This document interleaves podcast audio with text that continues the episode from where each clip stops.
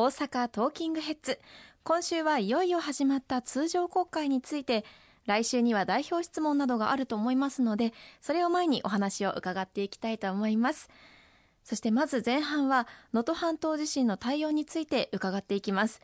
能登半島地震におきましては国会が開かれるかにかかわらず、まあ、対応をしていかなければならないと思うんですけれどもその後どのような対応がされているのかご説明いただけますか？はいありがとうございます、まあ、発災からあの3週間経ちましてあの現地の状況は時々刻々とあの変わっていっているというふうに思います。あのおかげさまで孤立し寸断されていた道路の警戒、まあ、すなわち仮設の道路の設置なんかも着実にこの間、まあ、諸月返上で関係事業者の方々当たっていただきましてようやくあの現地それぞれの集落にたどり着けるように、まあ、孤立している集落というのは解消されたという状況まで、え来ましたので必要な物資等は届けやすい環境になったかというふうに思っております、まあ、しかしながら被災されている方々特に雪国で、まあ、正月以降ずっと雪が何回もあの降っております。そういった厳しい寒さの中の環境ですので被災者の方々の、ま、精神面そして健康面衛生面こうしたことへの十分な配慮といういうものをを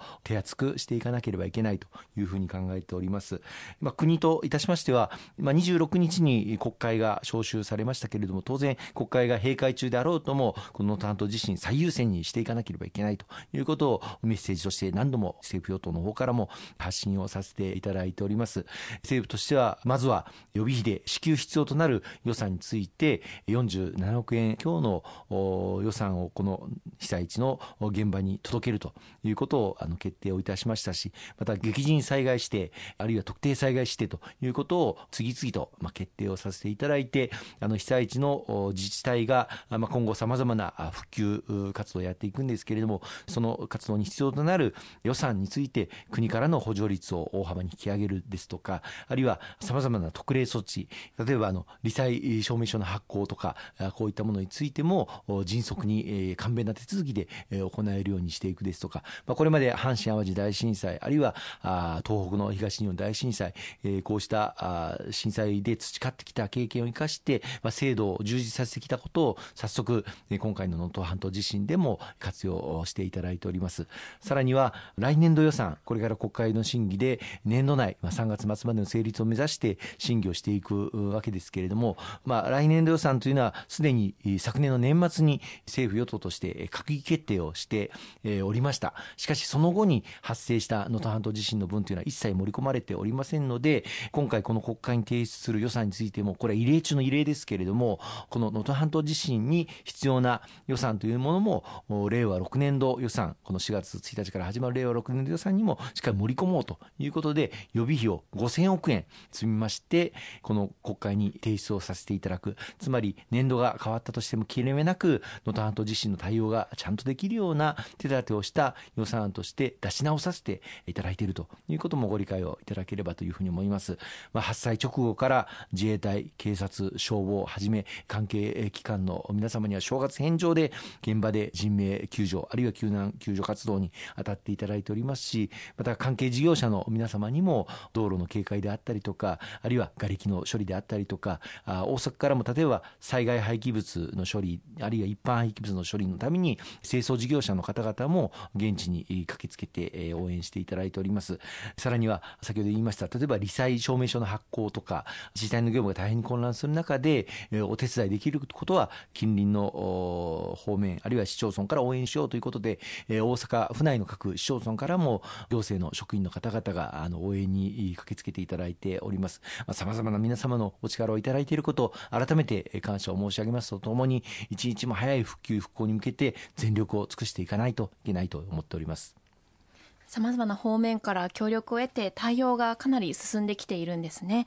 その一方で国会内での記者会見で公明党の山口代表は被災者のホテルなどへの二次避難を急ぐ必要性も訴えられていましたよね。はい。あの、まあ、避難されている方々、今は学校の体育館とかの、まあ、いわゆる一時避難所に避難されている方が多かったわけですけれども、まあ、大変に寒い寒冷地であり、衛生面からの懸念も、あの、ございます。こういったことから、いわゆる二次避難所、観光地でもありますので、また温泉街もありますので、宿泊できるホテル、旅館等が多くございます。こうしたところに移っていただいて、安心して、まあ、避難生活を送っていただける、そういう場所への移動をお勧めをしております。石川県では3万人分の、まあ、二次避難所を確保しておりまして、まあ、1月16日時点でこれを活用することを決定していただいた方は1278人にとどまっております。まあ、これをとどまっている理由も様々あろうかと思います。被災した地元地域を離れることへの不安、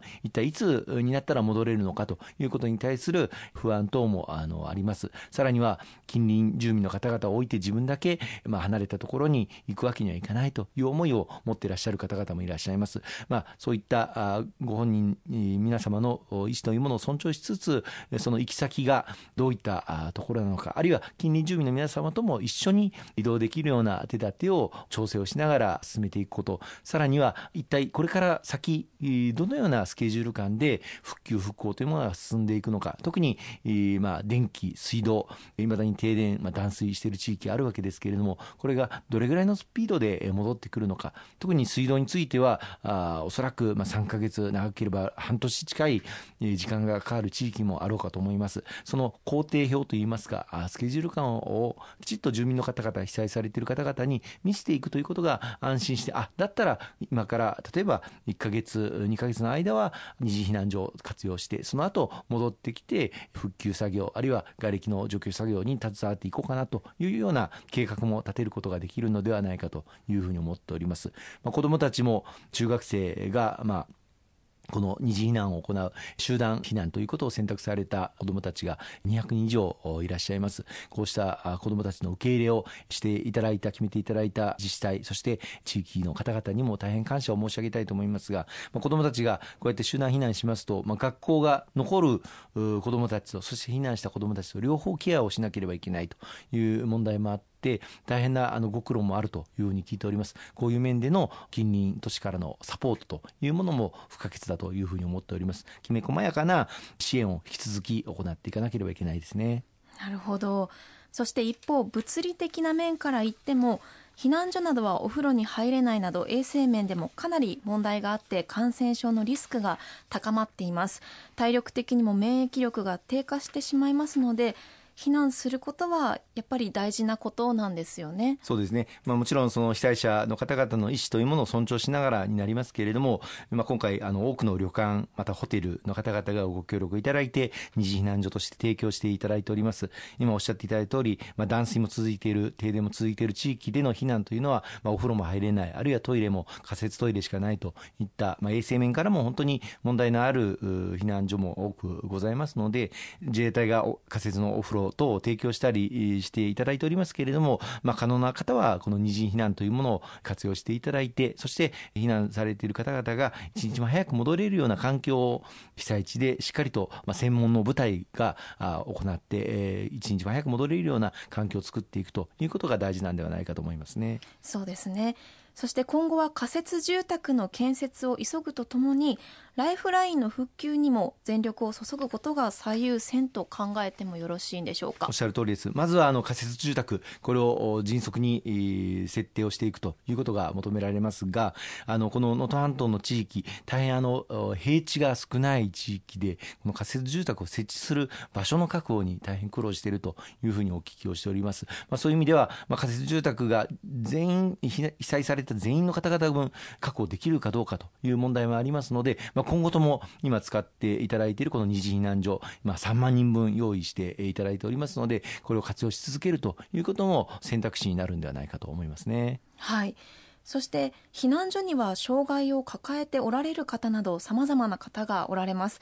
こういった一人一人に寄り添った対応が必要かと思うんですけれどもこちらはいかがでしょうか？おっしゃる通りですね。あの高齢化が進んでいる地域でもありますので高齢者の方々あるいは施設に入られている方々またあ今おっしゃっていただいているような障害をお持ちの方々こうしたお一人お一人に寄り添った特に要支援者と言われますけれどもこうした災害弱者の方々に寄り添ったきめ細やかなサポートというのが不可欠だと思います、まあ、その中には例えば現地には外国人の方もいらっしゃいます。観光地でもありますので、観光に訪れていた、そしてそこで被災された外国人の方々もいらっしゃると聞いております。まあ、言葉の問題等はありますけれども、そういった外国人へのサポートというものも必要になろうかというふうに思います。あの、入管庁では早速、在留期間の延長とか、あるいは在留カードの期限の延長とか、まあ、こうした手立てを取っておりますけれども、